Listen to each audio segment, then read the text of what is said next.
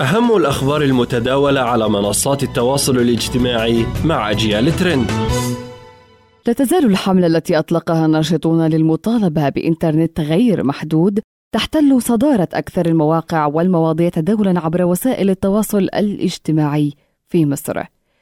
هاشتاج إنترنت غير محدود في مصر غرد عليه الكثير من الناشطون وقد بدأوا الحملة قبل أيام مطلقين هذا الوسم والذي لا يزال يحتل الصدارة على تويتر للآن. يطالب المشاركون في الحملة بإلغاء ما يعرف بالباقات الشهرية على الإنترنت وتوفير الخدمة بلا حدود ذلك في ظل شكاوى عديدة من ارتفاع التكلفة. يذكر بعض المشاركين بالحملة أن باقات الإنترنت تنتهي قبل موعدها بأيام كثيرة من قبل شركات الاتصالات مع انخفاض أيضا سرعة الإنترنت إلى مستوى غير صالح للاستخدام مما يضطر أغلب المستخدمين إلى الاشتراك في باقات إضافية حتى موعد التجديد القادم.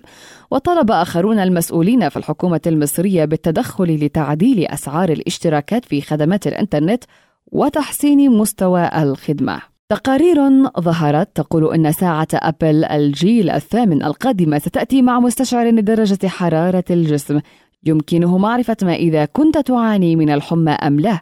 وبدلا من إعطاء المستخدم قراءة دقيقة عندما يطلبها يعتقد أن الساعة ستكون قادرة على اكتشاف ارتفاع درجة الحرارة في الجسم لتشجعك على التحدث إلى الطبيب أو استخدام مقياس حرارة تحديدا وهي مفيدة جدا لمن يستخدم ويلعب الرياضة عادة. ويعتقد محلل أبل الشهير مينغ شيكيو أن المستشعر سيظهر لأول مرة في وقت لاحق من هذا العام وستعلن أبل عن إصداره قريبا.